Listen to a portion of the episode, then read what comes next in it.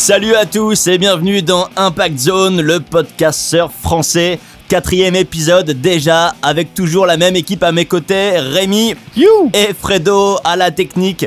La même équipe, mais aussi les mêmes éléments de l'actu surf analysé et décrypté d'une part, et d'autre part de la culture, de la musique, des rencontres et bien plus encore.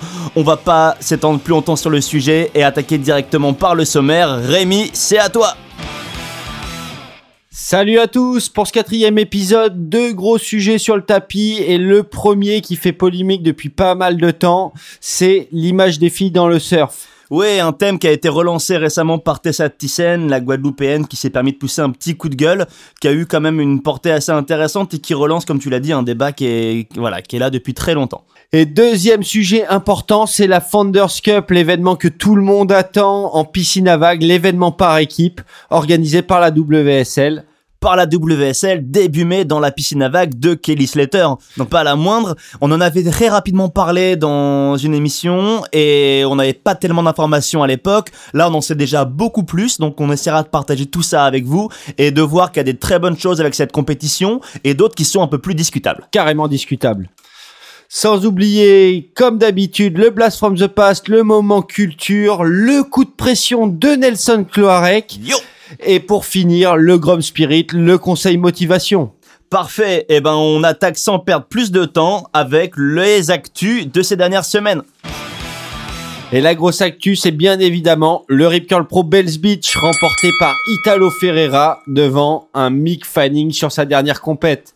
Du côté des hommes et du côté des femmes, c'est Steph Gilmore qui, euh, qui s'impose devant Tatiana Weston Webb. Donc sur cette compète, eh ben, il s'est passé pas mal de choses. Tout d'abord, c'était un peu le Mick Fanning Show.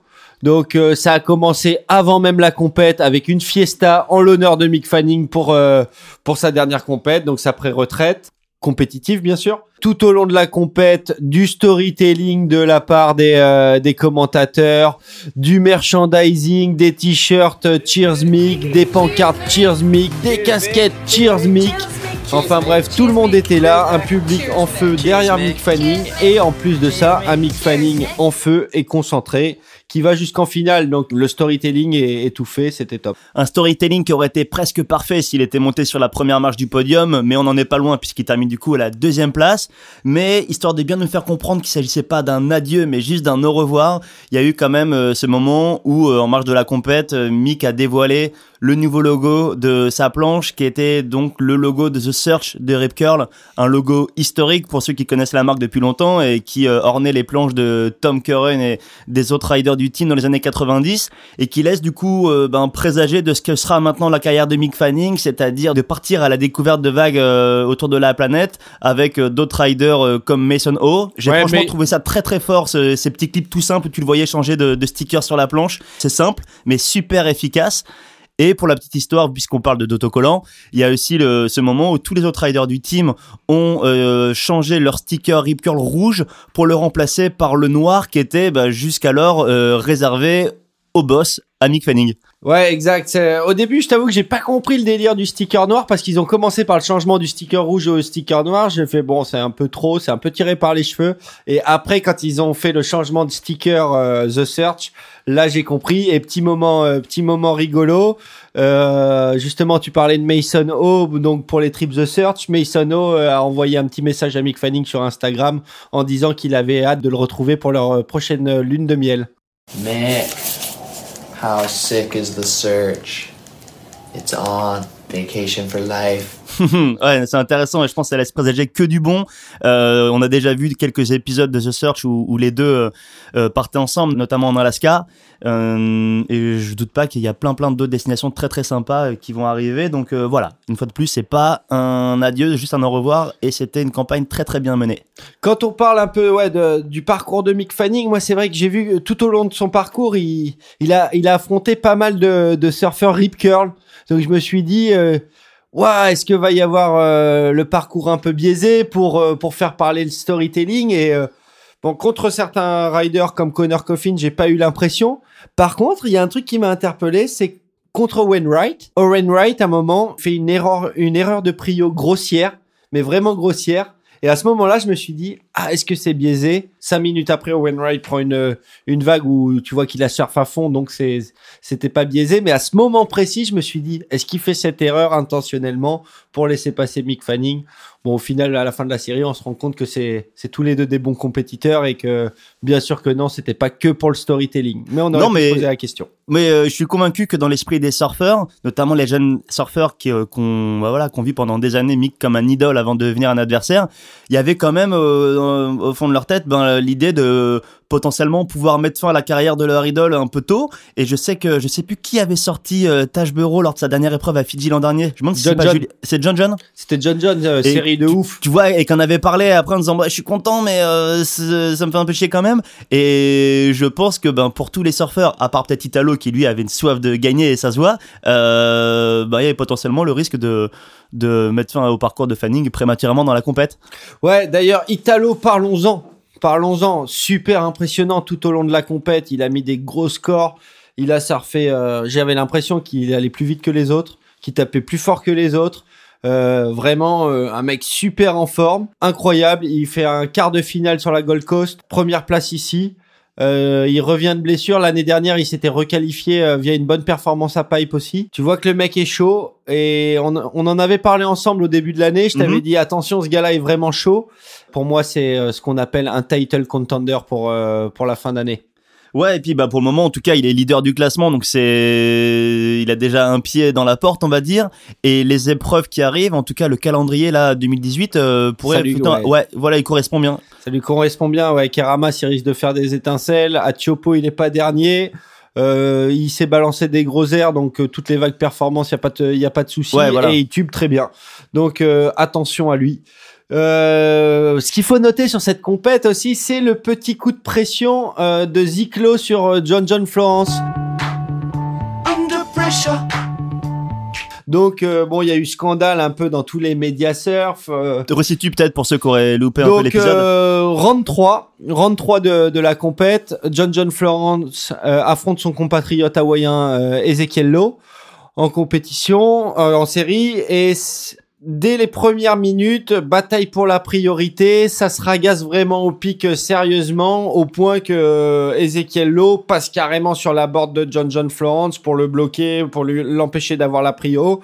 Euh, résultat des courses, Ezekiel Lowe chope la première vague, chope un gros score sur la première vague.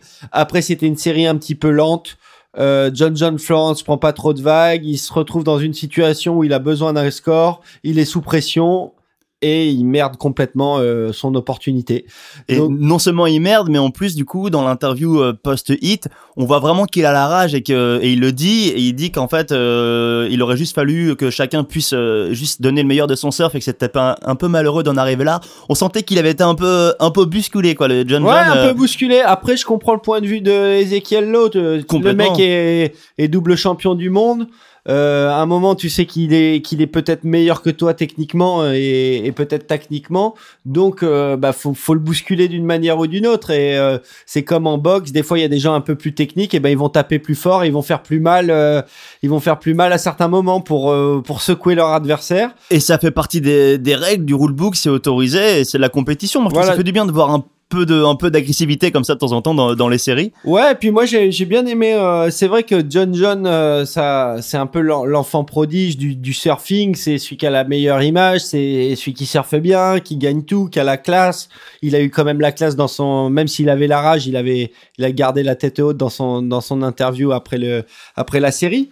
Et, et c'est sympa de le voir bousculer. Et de toute manière, comme euh, souvent disent les champions, on est on est seul au sommet et et c'est le cas, il est seul au sommet, donc tout le monde veut sa peau, et Ziklo l'a bien montré, et il l'a mis sous pression, et a réussi son coup. Et Donc, du coup, tu parlais de d'avoir la peau. Ben, pour rester un peu sur euh, ce domaine de fauve de proie, euh, Ziklo, il s'est quand même fait pas mal euh, percuter un peu après sur sur la toile par les, les commentateurs, euh, de justement des gens qui reprochaient un petit peu ce, son attitude. Euh, et lui, en fait, il a répondu, je sais pas si t'as suivi ça, mais sur Instagram, euh, par une photo de lion euh, en disant euh, eat or be eaten, genre c'est-à-dire euh, manger ou être mangé. Et du coup, lui, il a donné le ton en disant que ben il était pas là pour se faire bouffer. Et euh, j'ai bien aimé en fait ça comme réponse. Il assume complètement son attitude. Et voilà, c'était juste. euh, Après, il s'est fait défoncer, mais euh, j'ai trouvé ça soft. Il aurait été brésilien, il se serait fait deux fois plus défoncer. il aurait fait ça à Medina ou à d'autres gars qui, euh, pour le coup, euh, ont déjà joué de cette tactique. Ça aurait été intéressant de voir quelles auraient été les réactions. Oui, et aussi c'est parce que c'est John John et tout le monde, euh, tout le monde idolâtre John John. Exactement. Donc, euh, s'offusque un peu de son geste. Euh, pour moi, il est resté dans les règles. Il lui a mis la pression. Il a fait ça en début de série. John John avait le temps de prendre des vagues. Il a loupé ses opportunités. et il s'est fait déstabiliser. Bon bah tant pis pour lui sur ce coup-là. Non, Même si ça peut le réveiller un petit peu, le secouer, le montrer, lui donner l'agressivité dont il manque parfois peut-être un peu en série à John John, bah pourquoi pas. Ouais, ouais, et surtout que sur ce début de saison, je le trouve un peu en retrait comparé aux autres années, un peu, je dirais pas en touriste, mais presque. Non, sur, ouais, euh, non, c'est pas compètes. faux. Donc, euh, à voir ce qu'il va donner sur Margaret. L'autre bonne surprise de, de cette compète, pour moi, c'est euh, Michel Bourrez, euh, qui est pas vraiment une surprise d'ailleurs, qui a atteint les quarts de finale et qui a, qui a développé un surf super agressif, super impressionnant. Euh, D'après les commentateurs, jusqu'au quart de finale, Michel, c'était la menace, c'était l'homme à abattre sur cette compète. Et, euh, et ça laisse présager du bon parce que là, on enchaîne sur euh, Margaret, où il a déjà gagné. Ouais, Ensuite, on va enchaîner sur Keramas, où il a déjà fait finale. Rio, où il a il gagné. a gagné aussi, ouais. Euh, donc, euh, donc c'est du bon pour Michel cette première partie de saison et, et je serais pas étonné qu'il soit dans dans les prétendants au titre sur la fin d'année. D'autant que là, il pointe à, à la quatrième place. Ouais, là il est quatrième ex aequo avec Owen Wright et sachant que le troisième c'est Mick Fanning qui se retire et donc qui va qui va laisser sa place et euh, donc virtuellement il est troisième ex aequo à 1000 ou 2000 points quelque chose comme ça du deuxième enfin du premier ex aequo. Bon, à suivre du coup avec la prochaine épreuve de Margaret déjà, dont on parlera évidemment pendant la prochaine émission. On reste dans la compétition, on va juste changer de type de vague, puisqu'on va parler maintenant des XXL Awards. Les XXL Awards, c'est quoi? C'est les Oscars du Big Wave Riding. On y récompense la plus grosse vague, la plus grosse vague prise à la rame, le plus gros tube, la plus grosse gamelle, la performance féminine et aussi le ride de l'année. Tout ça dans une belle cérémonie à la Festival de Cannes. On monte les marches, on est en costard et on reçoit son prix et ses dollars. Euh, ce qu'il faut noter cette année, c'est qu'il y a, deux vagues qui tirent leur épingle du jeu. Jaws à Hawaï et Nazaré au Portugal. Par exemple, Nazaré, dans la catégorie plus grosse vague, donc catégorie XXL, c'est 4 vagues sur 5 qui sont nominées. Donc on connaît pas encore les vainqueurs au moment où on enregistre, mais euh, la star a priori de la compétition, c'est ça pourrait être donc Nazaré qui s'impose clairement comme euh, bah voilà s'il fallait encore en douter hein, mais comme euh, un des spots de gros voire le spot de gros euh, par excellence de la, de la planète Big Surf. Surtout par sa fréquence, c'est-à-dire Jaws, ça marche 3-4 bombardé fois dans l'année. Nazaré, ça marche. Il y a eu 10-15 sessions cette année, donc c'est c'est assez énorme pour un spot de gros. Et donc voilà, c'est cool d'avoir un spot en Europe qui est référent dans le gros surf. Euh, quand on parle d'Europe, on va parler euh, des Européens et plus précisément des Français. Il y a deux nominations françaises. La première pour euh, Benjamin Sanchez, aka Sancho, qui a été euh, nominé dans la catégorie euh, plus grosse vague, donc XXL Award, pour sa grosse vague justement prise à Nazaré cet hiver. Donc vague de dingue, tractée par Ross Clark Jones. Euh, Ross Clark Jones a une nomination lui aussi est nominé, sur, ouais, ouais. euh, sur une vague de, de malade et bon c'est pas gagné pour Sancho parce qu'il y a il y a quand même euh, il y a quand même pas mal de, de grosses grosses vagues euh, Celle de Ross notamment quand même. hein. ouais celle de Ross et celle de Sébastien Stunder Mhm. donc c'est lui il est parti en gauche Ross est comme comme Sancho Ross lui était parti en droite et euh, celle de Sébastien Stunder est, est assez euh, assez gigantesque aussi donc euh, à voir à voir le jugement tout est subjectif à voir euh, ce que les juges euh, en diront Donc là c'est Sancho et on a aussi Justine Dupont. voilà, Justine Dupont chez, chez les filles qui, qui est nominée donc pour la performance féminine. On vous en avait parlé dans l'épisode 1, dans l'épisode 2, euh, dans l'épisode 3 aussi on Sans en avait aussi. parlé. Et donc voilà, elle est nominée et je pense qu'elle a ses chances. Euh, Justine sur sur cette catégorie j'ai regardé toutes les toutes les autres vagues. Bon c'est euh, un peu du kiff kiff mais euh, mais elle a ses chances. Elle est nominée avec sa vague à, à Josel pour le coup On peut aussi souligner qu'elle a fait deux grosses perfs à Caparica au Portugal il y a deux semaines. Elle a remporté le QS en shortboard et elle a terminé la deuxième place en longboard. Donc ça souligne vraiment la polyvalence de Justine et euh, voilà qui excelle vraiment dans toutes les disciplines. Et je pense pouvoir dire qu'il n'y a aucune fille au monde qui est capable d'avoir des résultats euh, aussi forts que les siens dans, toutes ces disciplines confondues. Donc un énorme big up à Justine et on lui souhaite plein de courage et plein de chance pour, euh, les XXL. On enchaîne ensuite euh, sur euh, Zara Hotz, euh, le spot basque espagnol, ou la Cocorico, grosse perf française parce que Jorgan Cousinet s'est imposé devant Maximus No, donc deux Français en finale. Et du côté féminin, c'est Pauline qui remporte la victoire devant Laetitia Canales, euh, la basque espagnole. Voilà, on en a fini pour euh, l'actu, les compètes, on raccroche le licra et euh, on va quand même faire un petit point sur des sorties de films et documentaires de surf. C'est assez rare pour être souligné de nos jours à l'heure où maintenant les clips se déclinent en version web de 3 à 5 minutes. Il y a deux beaux projets qui arrivent. Le premier, c'est justement un projet français sur Sancho. Ouais, c'est le projet euh, Vagalam. On vous en avait parlé dans l'épisode euh, 2, je crois. Oui, il me semble aussi, ouais. Ou peut-être un. En fait, écoutez les deux, vous verrez bien. Donc, c'est le projet qui, projet vidéo qui suit toutes euh, les péripéties de la, de, de la Billabong Adventure Division. Donc, euh, la division Billabong de surfeurs de grosses vagues avec en guest star, bien sûr, Benjamin Sanchez. Ouais, voilà, en Europe, mené par François Lietz avec du coup euh, Sancho en, en star. Et c'est un projet qui est, qui est dans les cartons depuis très longtemps et qui a enfin réussi à, à, être bouclé cet hiver. Ils sont dans le montage, dans la finalisation. La première est prévue pour le 27 avril du côté de Osgore. Il y aura beaucoup beaucoup de monde, je pense, beaucoup de gens qui attendent ce film. Donc euh, voilà, un long format sur le surf de gros européen, c'est euh, pas tous les jours et ça méritera vraiment le, le coup d'œil. L'autre documentaire très très très attendu dont on Ouais, parle aussi depuis très attendu. longtemps, celui-ci pour le coup euh, worldwide, c'est le fameux docu sur Andy Irons. Kissed by God. Donc euh, c'est un documentaire sur euh, la vie, la carrière et aussi euh, le côté sombre d'Andy Irons. Euh, la famille a promis aucune omerta sur euh, sur le sujet. Donc euh, ça ça risque d'être intéressant. Euh, c'est produit par une société de pro- production qui s'appelle Teton Gravity, ouais. euh, qui pour euh, pour ceux qui connaissent ont fait le film de Travis Rice, le snowboarder, donc euh, grosse production. C'est vraiment c'est des, c'est des gros professionnels euh, de la production euh, action sport. Euh, ils ont fait tous les films de Jeremy Jones, le snowboarder aussi. Aussi, ouais, ouais. Donc euh, bon, ça risque, ça risque d'être très très qualitatif et euh, c'est prévu pour début mai. Donc le 2 mai, euh, lancement à Los Angeles. La première à Los Angeles. Ensuite, euh, on verra quand ça arrive en Europe. Quand on en saura plus, on vous en dira bien évidemment plus. Donc euh, c'est c'est bien. Il faut espérer, j'imagine qu'elle arrivera quoi quoi qu'il arrive, une, une tournée des premières euh, françaises avec euh, peut-être des sous-titrages. Je sais pas si c'est dans les dans les cartons ou pas à suivre. On en a terminé pour les actus, un peu longues. On va pouvoir rentrer directement dans le premier sujet, un sujet euh, sur lequel il y a pas mal de choses à dire, qui est donc euh, l'image des filles dans le surf. On attaque, c'est parti. Le pavé dans la mare a été jeté par Tessa Thyssen récemment sur son Instagram. Donc Tessa, pour ceux qui la connaissent pas, c'est une surfeuse euh, guadeloupéenne euh, qui a été championne du monde junior ISA, qui a été vice-championne du monde junior euh, WSL. Euh, championne d'Europe junior WSL, enfin bref, elle a déjà un gros palmarès, elle est euh, actuellement en campagne sur les QS et elle a eu quelques déboires de sponsors récemment, elle avait perdu son sponsor rin- principal, elle en a retrouvé un qui était un sponsor hors captif, donc hors surf, qui était une marque identitaire euh, basée à Saint-Barth, donc vraiment sur la culture euh, des- de l'île de Saint-Barth et tout ça. Et euh, sur son compte Instagram, Tessa balance qu'elle euh, qu'elle a des problèmes avec son sponsor actuellement, qu'il risque de ne pas la resigner parce que elle ne fait pas assez de photos sexy sur son compte Instagram. Euh, le costume en jette autant que la nana, j'allais dire. Ah bah ça je vous le confirme.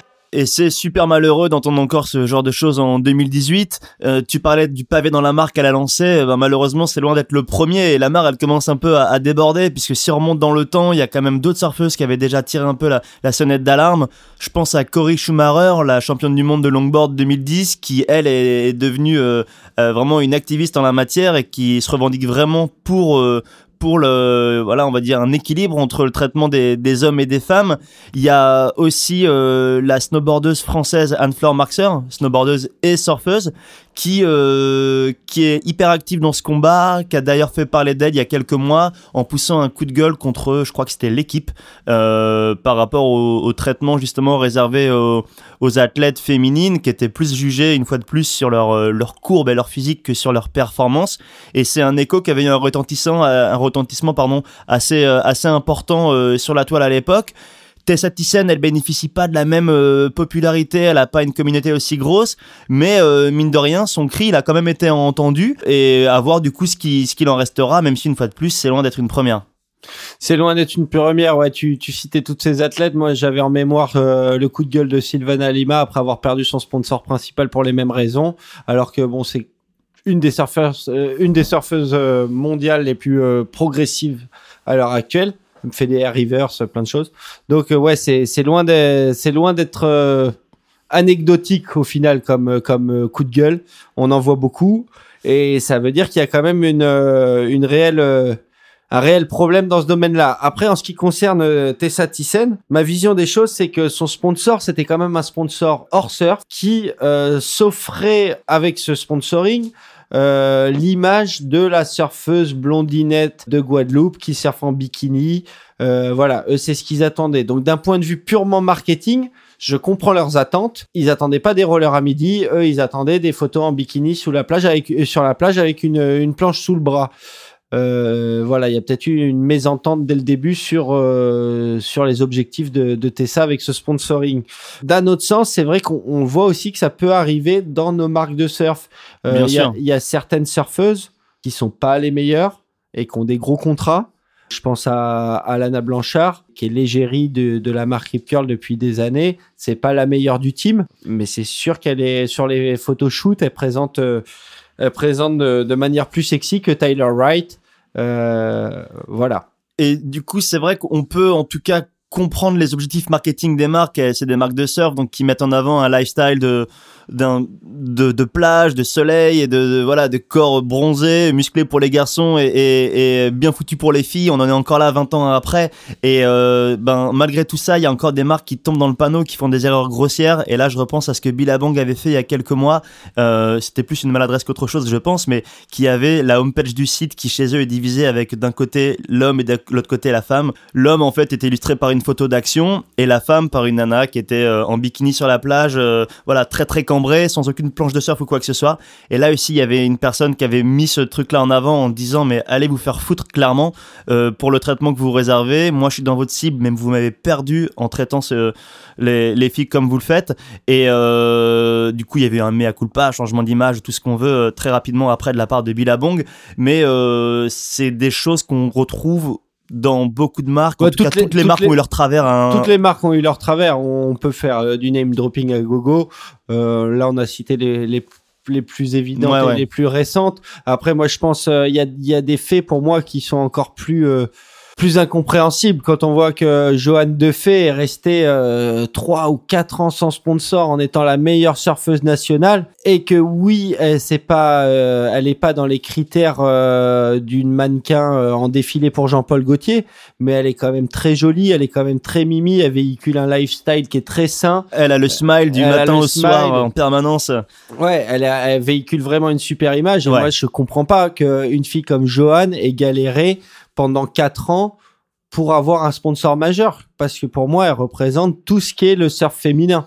Ouais, exactement. Mais euh, en fait, on se rend compte que ben, enfin, c'est pas une nouveauté d'ailleurs, mais les résultats suffisent pas, le niveau suffit pas. C'est le cas chez les filles, mais aussi chez les garçons. Alors chez les garçons, il est moins question de physique que de personnalité, mais on a aussi le, cas de surfeurs très très très bons, mais qui peuvent manquer de singularité ou justement de ben de, de personnalité, d'image, on va dire, hormis le fait qu'ils sont d'excellents surfeurs, et c'est ça qui aujourd'hui les pénalise et les empêche d'avoir des sponsors, là où à côté il y a des types qui ont un niveau bien moindre, mais qui, euh, ben parce que voilà, ils ont une attitude, un style ou tout ce qu'on veut. euh, Une communauté Instagram aussi. Ok, bah ouais, ouais, c'est un, un vrai critère aujourd'hui de, de sélection euh, dans un team, c'est sûr.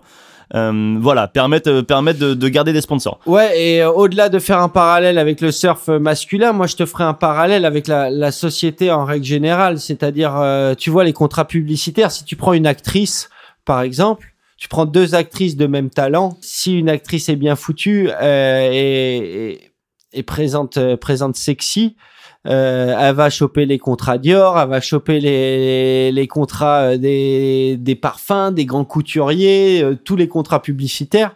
Euh, rien qu'un exemple, euh, le- la pub Château d'Axe pour les canapés, c'est la pain beige de, c'est la pain beige de, de la roue de la fortune, mais euh, c'est pas Josiane Balasco.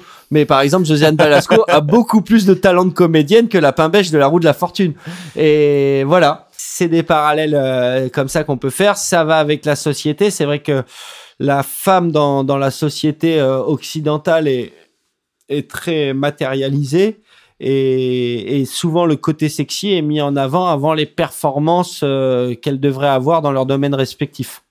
En tout cas, heureusement qu'il y a des filles comme euh, Joanne, justement Pauline ou Justine, et surtout beaucoup plus de filles à l'eau pour euh, faire changer les, les mentalités. Et euh, on fait confiance ben, à ces nanas-là et à l'industrie pour essayer de quand même de réorienter le message après toutes ces années dans la bonne direction. On enchaîne direct avec une pause musicale. Division of Lorali. Le morceau s'appelle Black City. Et Division of Lorali, c'est un groupe de musiciens skateurs suédois assez connus des vidéos de surf pour ceux qui connaissent un petit peu.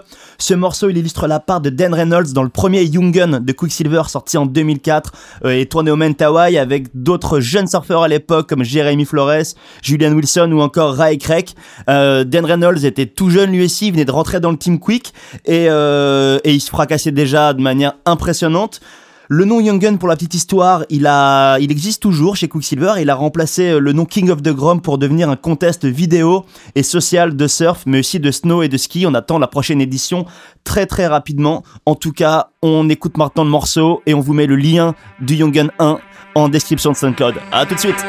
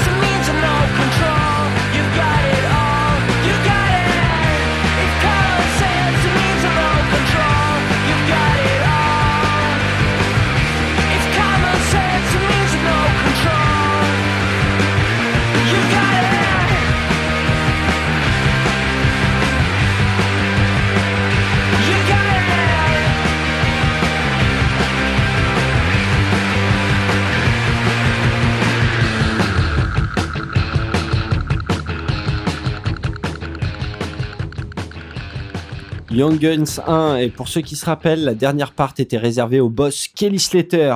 En parlant de Kelly, on va parler de sa piscine à vagues, euh, The Ranch, qui va accueillir pour la première fois la Founders Cup organisée par la WSL. Donc qu'est-ce que c'est la Founders Cup? Bah, c'est un événement spécial du calendrier WSL, hein, qui est une compétition par équipe, donc euh, qui euh, se vo- voit s'affronter des continents, cinq au total, euh, dont euh, l'Europe, l'Australie, les États-Unis, le Brésil et euh, une équipe monde qui elle réunit des surfeurs d'un peu partout. Et c'est vraiment une compétition qui, qui a son importance puisque c'est une première de voir une compétition de haut niveau dans une piscine à vagues et non pas des moindres, celle de Kelly, et aussi une compétition WSL par équipe, euh, donc qui laisse peut-être présager une sorte d'entraînement pour euh, d'autres grosses, grosses, grosses compétitions de surf à venir. Ouais, et comment ça va se dérouler en fait C'est que chaque surfeur de chaque équipe aura le droit de prendre deux vagues, une gauche et une droite. Comme ça, pas de jaloux. Et euh, donc à chaque round, ils prennent deux vagues, ils sont notés sur ces deux vagues, on accumule les points et le classement se fait par équipe. Et il y aura pas de classement individuel. Ce qui va être intéressant de voir, c'est que du coup, une vague en gauche, une vague en droite chacun euh, n'autorise aucune chute. Et donc, à voir si les surfeurs vont jouer la sécurité en assurant des manœuvres qui rapportent mais sans prise de risque, ou si au contraire, ils vont faire un peu les foufous et tenter des grosses, grosses manœuvres. Ça, ça va être intéressant de voir, euh, de voir un peu la réaction des surfeurs face à ce nouveau format. Ouais. Après, vu que c'est une, c'est une compète hors calendrier, hors classement, je pense qu'ils vont se permettre un peu de faire les foufous. C'est mon avis. C'est ce que j'espère en tout cas. Ouais, mais je me dis en fait finalement t'as que deux vagues. Si tu si tu te foires sur une des deux parce que t'as tenté un truc qui est pas passé, bah tu tu te pénalises, tu pénalises l'équipe aussi. Voir quelles seront les tactiques en fait que chaque équipe mettra en place. Ça va être intéressant de voir un peu ce côté tactique aussi. Ouais, ça c'est c'est intéressant. D'ailleurs, dans chaque équipe, euh, il y a un capitaine qui est nommé. C'est sûrement lui qui sera un peu le stratège, euh, le stratège de sa nation. Euh, justement, quand on parle d'équipe, moi j'aimerais bien me pencher un peu sur les équipes et notamment sur euh, l'équipe européenne. Il y a il y a il y a quelque chose qui me turlupine sur l'équipe européenne. Alors déjà que- le capitaine est une capitaine. non, mais ça, ça, ça me turlupine pas, justement, ça me plaît. Non, et on n'est pas, on n'est pas les seuls. L'Australie aussi, euh, Steph Gilmore est capitaine de l'Australie. Et nous, donc, c'est Johan Defay. Donc, notre équipe, elle est composée de Johan Defay, capitaine, Jérémy Flores, normal, Federico Moraes, normal, parce qu'ils sont dans le CT. Et en, c'est là où ça tique un peu pour moi, c'est sur les deux autres sélectionnés. Donc, l'autre surfeur masculin, le troisième surfeur masculin et Léo Fioravanti. Or, pour moi, euh, toutes les autres équipes, leurs trois surfeurs masculins sont dans le CT. Nous, on a encore un surfeur dans le CT qui n'a même pas été appelé, qui est Johan Duru. Là, je me, je me questionne un peu sur, ok, quel est le but? Euh, et Sur le site, ils annoncent, on met les meilleurs surfeurs dans la piscine. Mais pour moi, si on regarde le classement, Johan est meilleur que Léo. Ouais, ouais, c'est pas faux et je pense qu'on est plus d'un à être surpris que Johan fasse pas partie de la, de la sélection. Euh, il y a sans doute des raisons qui sont autres que, sportives pour avoir composé les équipes et pas qu'en Europe, je pense. Il y a aussi une dimension peut-être un peu euh, euh, communautaire, pour pas dire marketing. Et le but, c'est aussi d'avoir des représentants de, chaque pays. Je pense que le but n'était pas non plus d'avoir une équipe franco-française avec, euh, parce que côté filles, on aurait pu s'attendre à voir aussi une Polinado, par exemple. Et euh, on serait retrouvé avec, avec quatre surfeurs français sur 5 pour l'Europe. C'était pas le but non plus de la manœuvre. Donc, moi, c'est comme ça que je vois la chose. Je me dis aussi que finalement, ils n'ont pas pris le pire. Tu vois, euh, Léo était sur le tour et là, cette année, bon, il en est sorti, mais il vient de remporter euh, la Martinique. Il est quand même en Cannes. Euh, c'est pas le pire non plus. C'est pas la plus grosse surprise ou mauvaise surprise du casting qui pour moi est plus euh, est plus la présence de de Frankie euh, Frankie Harrer euh, Ah ouais, bon là on y vient. Je suis d'accord avec toi que bon c'est pas déconnant non plus de, de voir Léo. Il surfe très bien. J'ai beaucoup de respect pour son surfing. J'adore d'ailleurs comme il surfe. C'est juste que bon quand je regarde le classement et j'aime aussi beaucoup Johan Duru. Voilà, ça, ça me pique un peu de, de voir un mec qui performe, qui se requalifie et qui est pas, qui est pas, où on lui donne pas sa chance d'aller surfer cette super piscine à vagues. petite citation quand même qui est marrante sur le site là de, de, de la compétition c'est la citation de Léo qui dit so exciting to be surfing for Team Europe Let's hope the waves are gonna be good. Donc euh, voilà, je sais pas si c'est ironique ou pas. Il y a peu de chances que ce soit flat ou Supra onshore, Léo. A priori, tu devrais te gaver. Euh, ouais, et après, comme tu dis, la surprise Frankie Harrer. Who the fuck is this? Et surtout, de quelle nationalité elle est? Ouais, la, la fille, je suis sûr que de l'Allemagne, elle n'a vu que les bretzels, quoi. Elle, est, elle a jamais foutu les pieds à Icebar, elle a jamais surfé Munich. Elle a fait ses faits d'armes en se prenant un barrel à Tiopo à 16 ans. Donc c'est comme ça qu'elle a été connue. D'ailleurs, quand elle a pris son barrel à Tiopo, elle a été présentée comme une fille de Malibu, non comme une Allemande. Ouais, en fait, j'allais y venir pour m'être renseigné un petit peu sur elle que je connaissais uniquement par ce fait d'armes-là. Euh, ses parents sont allemands, mais elle, en fait, euh, les parents ont déménagé en Californie après la naissance du grand frère. Donc elle, en fait, elle n'a vécu qu'en Californie, à Malibu. Et euh, bon, elle, elle explique qu'elle retournait euh, tous les étés en, en Allemagne, mais voilà, c'est vraiment, elle joue le passeport là. C'est une Californienne et non une Allemande. Elle fait le circuit QS, elle le suit sans, sans gros fait d'armes jusqu'à aujourd'hui. Non, elle est 40 42e sur le circuit. Elle sort pas si mal quand même, faut pas exagérer, mais c'est pas c'est pas clairement celle qu'on attendait pour représenter l'Europe euh, avec Joanne Defay côté euh, côté fille. Ouais, vrai. et puis surtout que tu parlais de pas avoir que des Français. Ok, qui mettent pas Pauline, mais il y avait quand même des options. Il y avait quand même euh, Teresa Bonvalo, euh, la portugaise qui qui servent très bien. Qui est- Laetitia Canales aussi. Ouais, Laetitia Canales, espagnole. Ouais. D'ailleurs, c'est c'est bizarre qu'il y ait aucun représentant de de l'Espagne dans dans cette sélection, qui est quand même un gros pays surf en Europe. Mhm. Ils auraient pu trouver une anglaise aussi qui surfe aussi bien qu'elle. Enfin bref, Frankie Harrer, pour moi, c'est un peu parachuté par des organisateurs californiens qui la connaissent de Californie et ils se sont dit bon ben on va la mettre là parce que euh, elle est connue en Californie et que ça va nous faire vendre des tickets. Il y a sans doute un peu de ça, ouais. Donc euh, voilà, déçu sur ce, vraiment déçu sur ce dernier choix. Autant euh, celui de Léo, Johan, c'est discutable, mais celui-là, euh, je pense que c'est Celui-là, clairement une erreur. c'est c'est une grosse erreur. Tu Euh, parlais des des, euh, des entrées du coup de vente Ouais, de tickets, ça on peut en parler, c'est aussi un truc assez entrées. assez intéressant. Justement, moi, c'est c'est intéressant. Ça va être la première compète de surf où les spectateurs vont devoir payer l'entrée. Alors je crois qu'à Belz on paye le on paye l'entrée aussi. Et Sérieux Ouais, mais j'ai appris ça il y a pas longtemps parce que je ne suis jamais allé à Belz pendant une compétition, mais oui oui, il me semble aussi à vérifier, mais euh, il me semble que c'est le cas. Là, c'est du coup une compétition payante, mais ce qui est très intéressant, c'est si le prix d'entrée qu'ont fixé les organisateurs.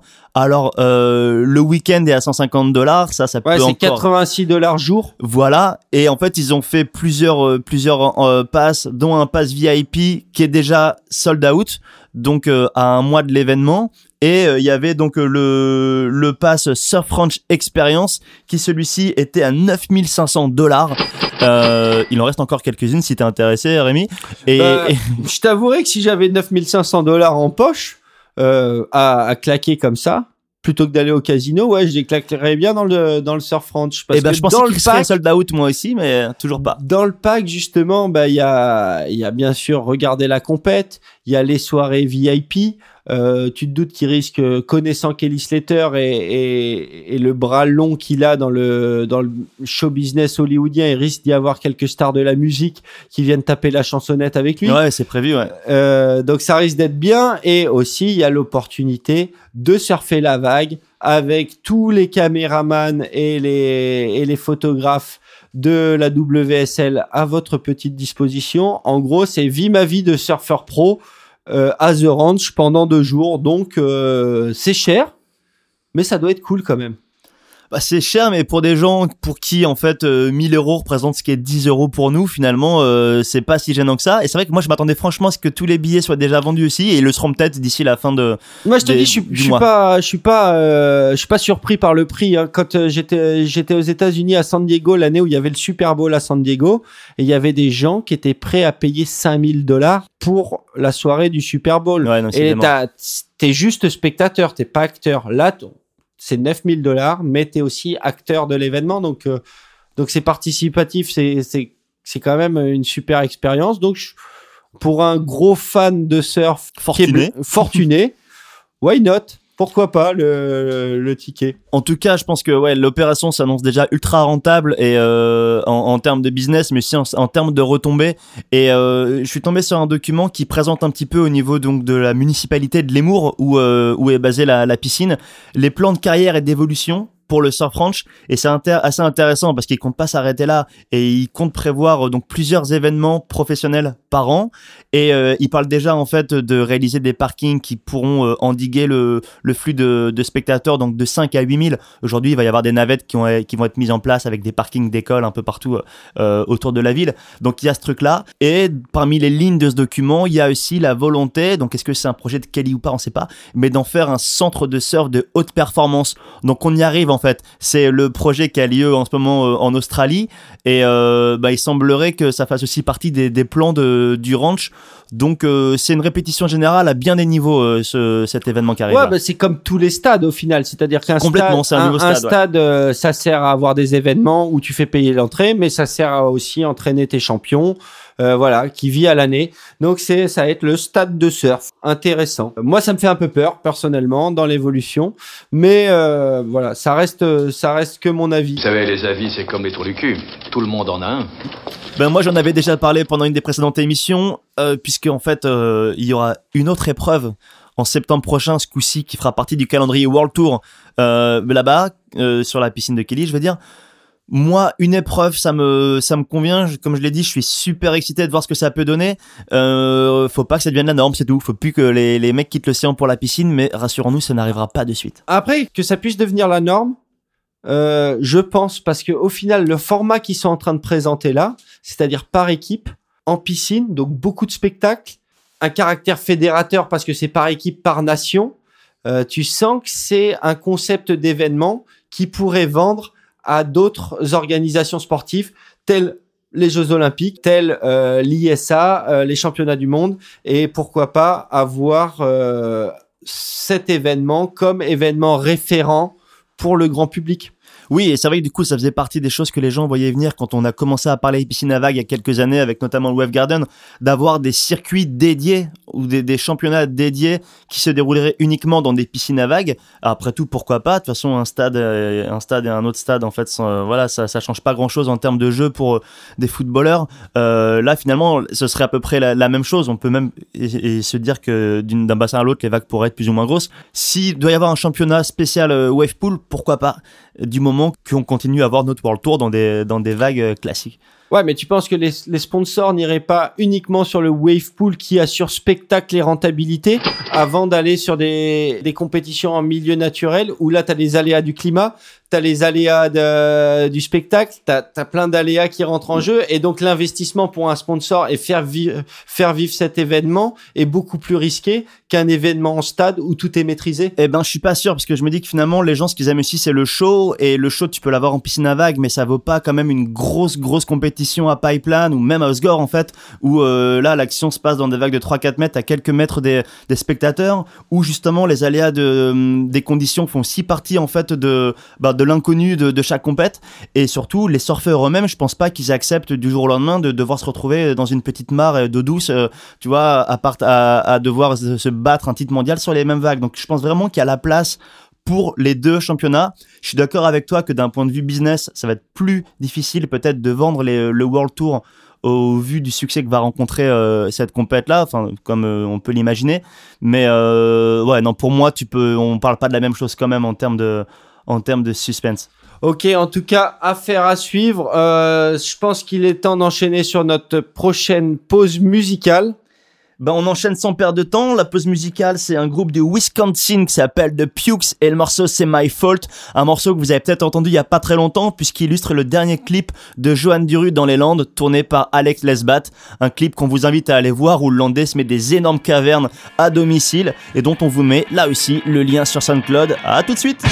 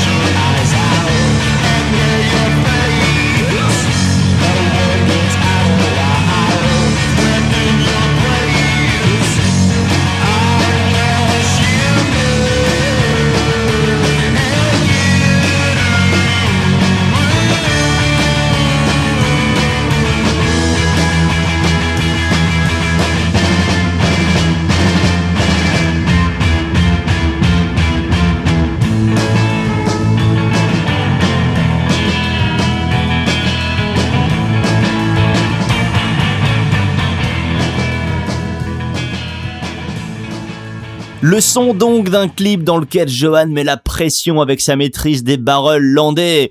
C'est d'ailleurs le moment du coup de pression. Ouais, coup de pression cette fois-ci de Nelson Cloarec, le breton émigré il y a quelques années dans les Landes, qui nous raconte son coup de flip à Backdoor, Hawaï. On écoute ça. Mon plus gros coup de pression, euh, ben, ça s'était passé euh, il, y a, il y a à peu près cinq ans euh, sur Hawaï.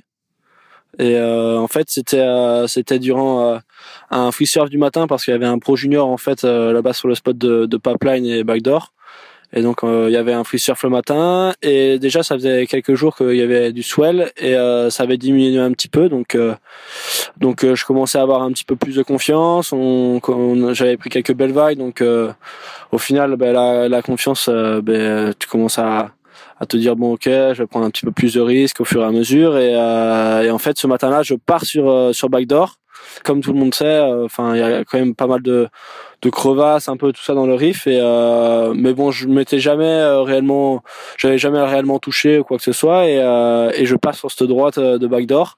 Je me mets dans le tube et à la sortie je tombe et je me fais je me fais rattraper par la mousse je tombe. Et là je commence à me dire ah ben au final je touche pas. Il y a il y a pas mal d'eau. Il y avait mes jambes qui qui pendaient vers le bas donc euh, vers le fond et je touchais même pas. Et là la vague continue à à me à me prendre. La mousse continue à m'emmener vers le bord. Et là je sens qu'en fait je je bloque contre un truc. Et en fait ma jambe euh, je crois que c'était ma jambe gauche qui était complètement dans bah, dans une crevasse. Et mon corps qui euh, qui essayait de partir ben, avec la mousse euh, ben, vers le bord vu que ça m'amenait vers le bord. Et là je commence à me dire mais en ah, c'est quoi ça? Et euh, donc j'avais une jambe dans une crevasse et l'autre qui était sortie. Et, et au final la crevasse était pas trop pas trop étroite donc ça allait. Ma jambe elle est ressortie mais pendant quelques secondes je me suis dit oulala c'est quoi? Qu'est-ce qui est en train de se passer? Et direct ça a mis un froid ça a mis un petit peu un froid à la session je suis ressorti je me suis dit bon là, va- là va falloir se calmer et essayer de choisir peut-être mieux ses vagues et faire un peu plus gaffe Ok, merci Nelson. Euh, sans transition, on enchaîne direct sur le Blast from the Past. Et un voyage dans le temps qui nous emmène au début des années 80. Où l'ambiance était super chaude du côté de Newport Beach, Californie, et plus précisément Echo Beach, un petit bout de la plage nommé comme ça par une bande de jeunes surfeurs effrontés qui euh, n'ont pas hésité à arborer une attitude et un style exubérant pour l'époque, à base de combis fluo, de planches bariolées et de styles de surf très très modernes, qui a rapidement attiré l'attention des médias surf d'un côté, qui étaient contents de voir des couleurs sur leur page et sur les couvertures de leurs parutions, et de l'autre les foudres des gardiens un peu du temple de la culture californienne de l'époque, qui les ont euh, vraiment descendus en flèche, disant qu'il y avait plus de respect pour la culture, que c'était juste des, des surfeurs qui misaient tout sur le paraître. Manque de bol pour eux, les surfeurs en question euh, étaient loin d'être les plus mauvais. Parmi eux, on peut se souvenir de Danny Walk, qui a été euh, plus tard un des gros cadres de la marque Quicksilver, mais qui était à l'époque le fer de lance de ce petit mouvement. Et d'autres gens comme Sean Stutzy, qui était un shaper, qui très rapidement a créé une marque de streetwear du même nom, Stutzy, qui est devenue emblématique sur toute la planète et qui a vraiment lancé la pop culture. Et aujourd'hui encore, le nom d'Eco Beach est vraiment rattaché à cette, euh, cette période qui a pas duré très très longtemps, mais qui est vraiment synonyme de, de pop culture dans le surf et qui a lancé à bien des égards la surf industrie en Californie. Merci pour cette petite histoire anticonformiste et on enchaîne sans plus tarder sur le Grom Spirit. Ouh yeah La dernière fois, on vous parlait des Twin Fin. Et pour le Grom Spirit de cet épisode, je vais vous parler des planches fun. Le Twin Fin est une planche fun comme les beaters, comme les quads, les fiches, les planches épaisses, euh, les évolutives.